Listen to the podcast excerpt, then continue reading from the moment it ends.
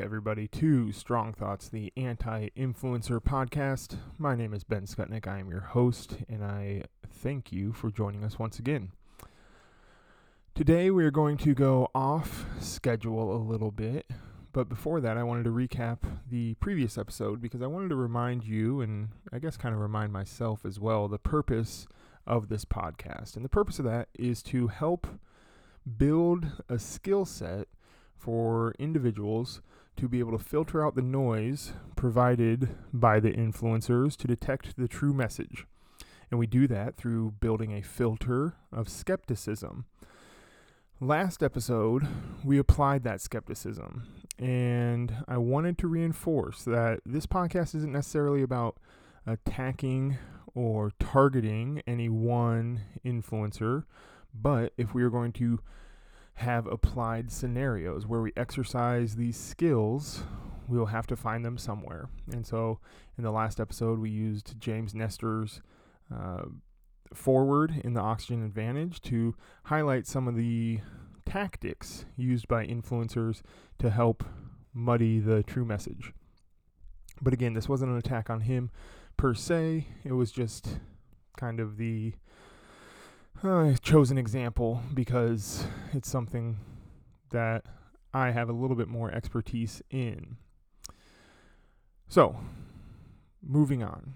Today, like I said, we're going off schedule a little bit. To give you a peek behind the curtain, I had canned quite a few episodes, and that's because, well, frankly, uh, you never know what the schedule is going to look like when you start a podcast, and so you want to be consistent. So before I launched the podcast, I had a few episodes pre recorded. But we're going off schedule because recently I came across an article that was fitting uh, to put in right now. And I wanted to discuss that article and make it available to you guys because it goes right in line with kind of some of the concepts we're t- discussing right now the appeal uh, from authority and things of those sorts. And so with that in mind, if you need a recap on what we mean by the appeal to authority, go back and check episode three. Uh, and if you need a greater recap of just everything we're trying to accomplish, check out episode two, where we talk about bias, noise, and signal. But today we're going to talk about an article that was published in the most recent issue of the Journal of Experimental social psychology, which I'll say right up front is not my field, so I'm by no means an expertise, uh, expert in this. But through some critical thinking and just understanding, we can identify the meat of this article right? And it's kind of ironic because what this article is titled is Misplaced Trust When Trust in Science Fosters Belief in Pseudoscience and the Benefits of Critical Evaluation. So, in short, what they're saying is just because something is, quote, scientific, that doesn't necessarily mean you should outright trust it. So I understand the irony, it's not lost on me, but I think this is a valuable article. I'll throw it down in the show notes for you to check out it can be a little dense, but give it a few read throughs and I think it will make sense. But let's walk through it a little bit. So, what they are uh, addressing here, the three authors, is the current situation. And the current situation could be anything in current, right? It could be the global pandemic, it could be climate change, it could be any one of those uh, worldly issues that are being debated where science is being brought up as the tool for both sides, all right, both sides of the argument will claim that the science says one thing. And so, what this article is saying is how do we get to, or I guess what this article is asking and then answering is how do we get to the root message? Kind of the same purpose as this podcast. And so, how did they test this? Well, they ran three experiments. Uh, and the experiments, again, were kind of just to test the individual's trust in science, but also test the individual's uh, scientific or methodological literacy. And what that is asking is does the individual actually understand what is going on in these experiments? Because if you don't understand what is being tested, then you don't really understand the results. And so it can be easily misinterpreted or more applicable to what we are looking at. It can be easily disseminated by a seemingly uh, seeming expert or what we would call an authority or an influencer. And because they look the part and they act the part, you will assume that they know what they're talking about. So this is a really interesting article. Again, I'm going to throw it in the show notes. I think everybody should give it a couple read throughs, try and get an understanding of what it's really saying, because it will help arm you with an understanding of how to build your own critical thought and your own skeptical filter. So, back to the article. Three experiments, and each experiment started by splitting a larger group, a few hundred individuals, I think like 600 or so, uh, into two different conditions one dealing with scientific information and one dealing with non scientific information. And they tested by asking individuals questions. They tested their belief, they tested their feelings towards the dissemination, they tested their trust of science, and they tested their methodological literacy. And so, for the belief and the trust of science, they simply had them read information and then they used a Likert scale, which is just a one to five, uh, where they rated either strongly agree, strongly disagree, or somewhere in the middle. They did that for both the belief and the trust in science. So, in the belief, did they believe what they read? And then for the trust in science, did they trust the science behind it? So, seemingly similar questions, but more tangential instead of just overlapping. For dissemination, the questions were posed should the scientists email this out to a group of students that they are teaching a class for? Now, that's kind of what we see in the influencer space. They're not necessarily teaching a class, but they have a following. They have a following that listens to what they say. And so it's asking a similar question. And then methodological, excuse me, methodolog, come on, methodological, third time's a charm, literacy, those questions were testing the individual's understanding of the scientific method. And so, what is the scientific method? Well, that is a method of answering a question. And in the current world, it tends to be the most rigorous. And we set up the scientific method by first staking a claim, and that would be our hypothesis. And then we make that claim a question. And then through controlled testing, we analyze that specific variable that we are looking at, right? So we remove external factors or as many as external factors as we can, and we control the testing in a routine manner, repeatable manner, and valid manner. So repeatable just means that if I run this test and then you run the exact same test, the method should be able to be the same.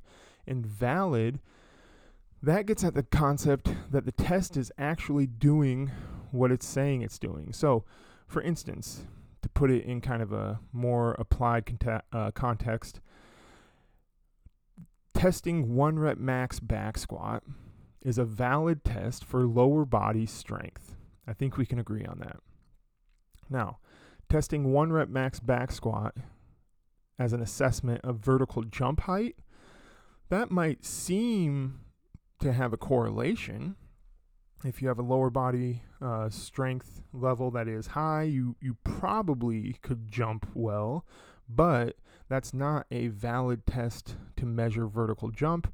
The valid test for measuring vertical jump is to measure a vertical jump, right? Because there are other uh, other factors involved coordination. Uh, there's a difference between strength and power. Body weight comes into play, right? The big power lifters who can squat 800 pounds, they also weigh 300 pounds. So they might not have as high of power output as your 150 pound person who can squat 600 pounds, right? So we understand uh, that that's what we're getting at with val- uh, validity is the question of valid question or the test of valid test.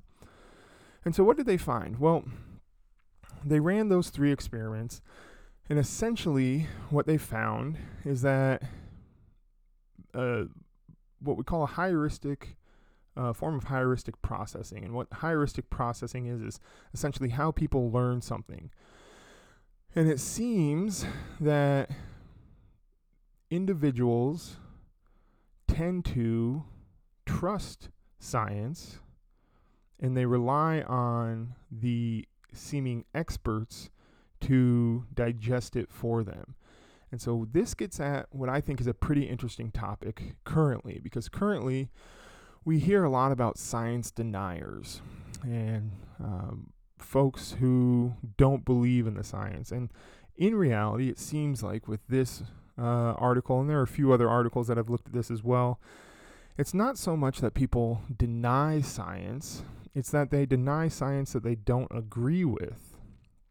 And that's a nuance that we need to understand if we're going to understand the influencer uh, effect and, and how that all works, right? Rarely will you find an individual who claims to believe pseudoscience, knowingly believe pseudoscience. That would be somebody admitting that they believe something that they know is wrong, right? And that just logically doesn't make sense, right? Individuals will tend to believe things that they think are right. So the question isn't, does somebody believe in science or not? It shouldn't be. Now, that being said, there are individuals who put, say, more emphasis on maybe uh, religious authority than a scientific authority. But that, to me, that's not really an issue, right?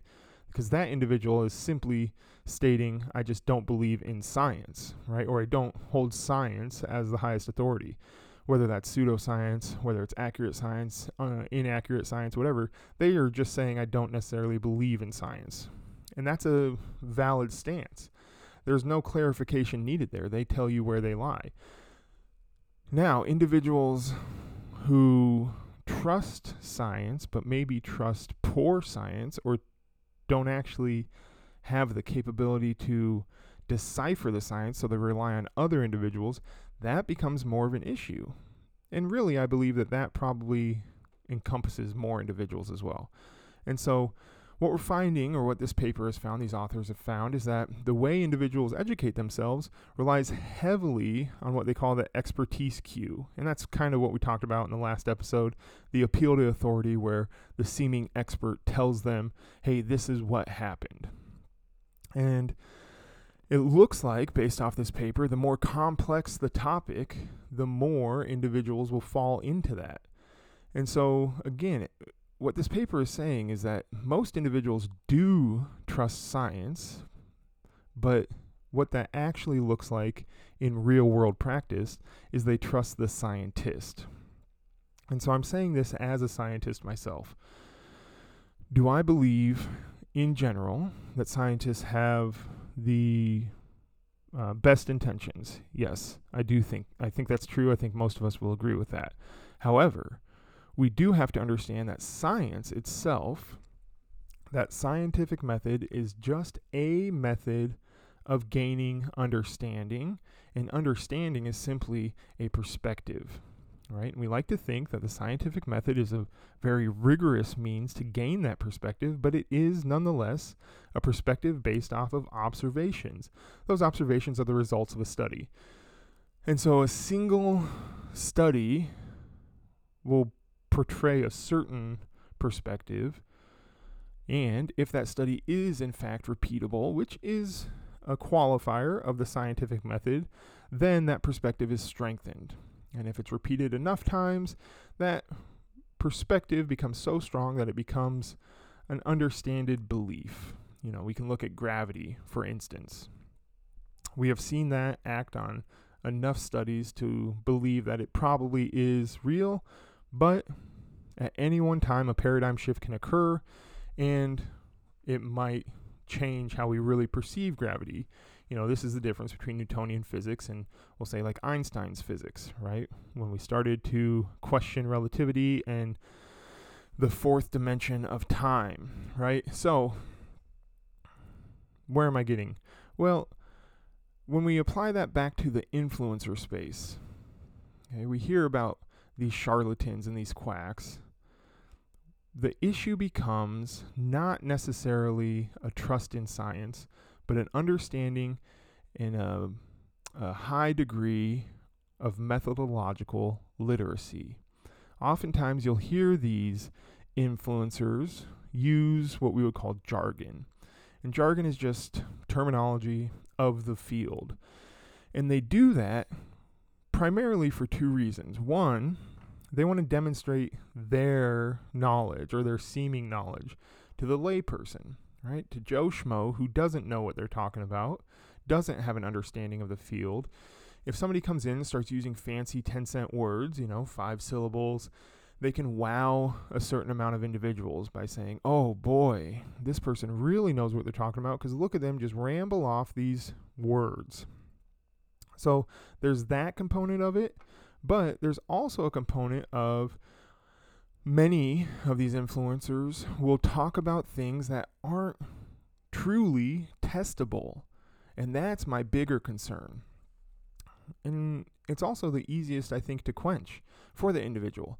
Whether you know about a certain topic or not, the first question should always be how could you test that?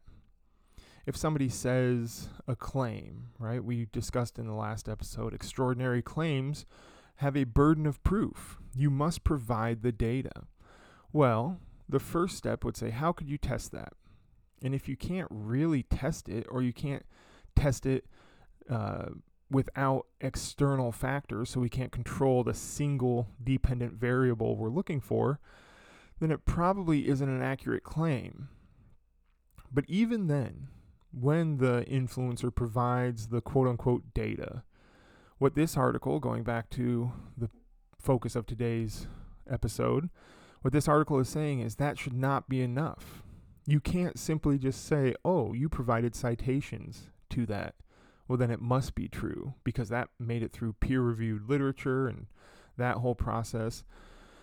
What we need to do then is actually act upon those citations. You need to do the work yourself. Go back and look at the methods, right? Because very often what occurs, and we see this in you know, news outlets picking up certain studies, uh, or again, the influencer space. We see it all over the place.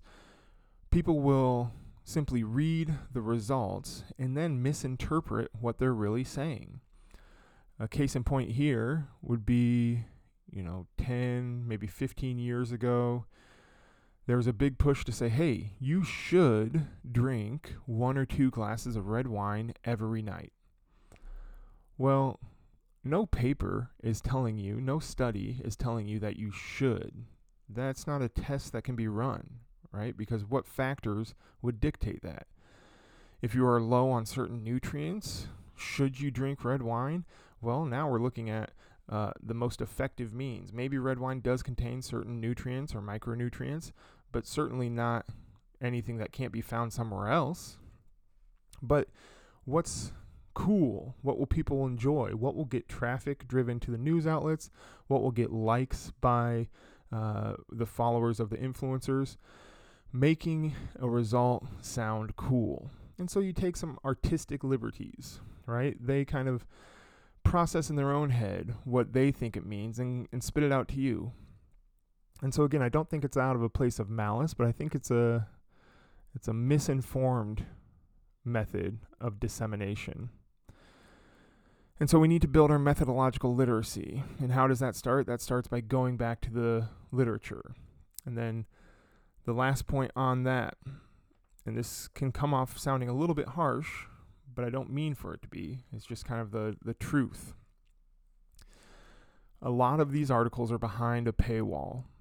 Now, there are methods to gaining access. For instance, podcasts like this that will drop them in the show notes. Hopefully, the the journals don't come after me for that. But there's a certain reality that you have to face. And that reality is if you don't have access to the articles, then you might not have enough ground to stand on to form a valid opinion. You can form your own opinions. Everybody is entitled to their opinions.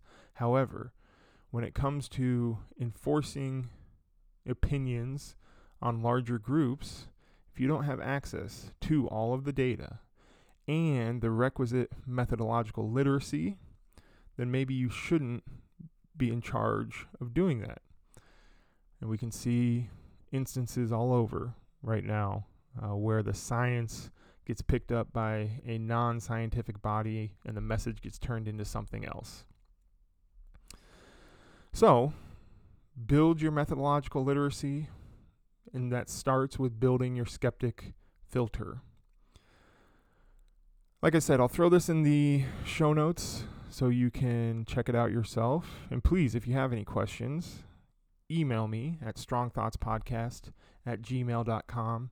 You can find me on Instagram at Ben Skutnik. That's B E N S K U T N I K.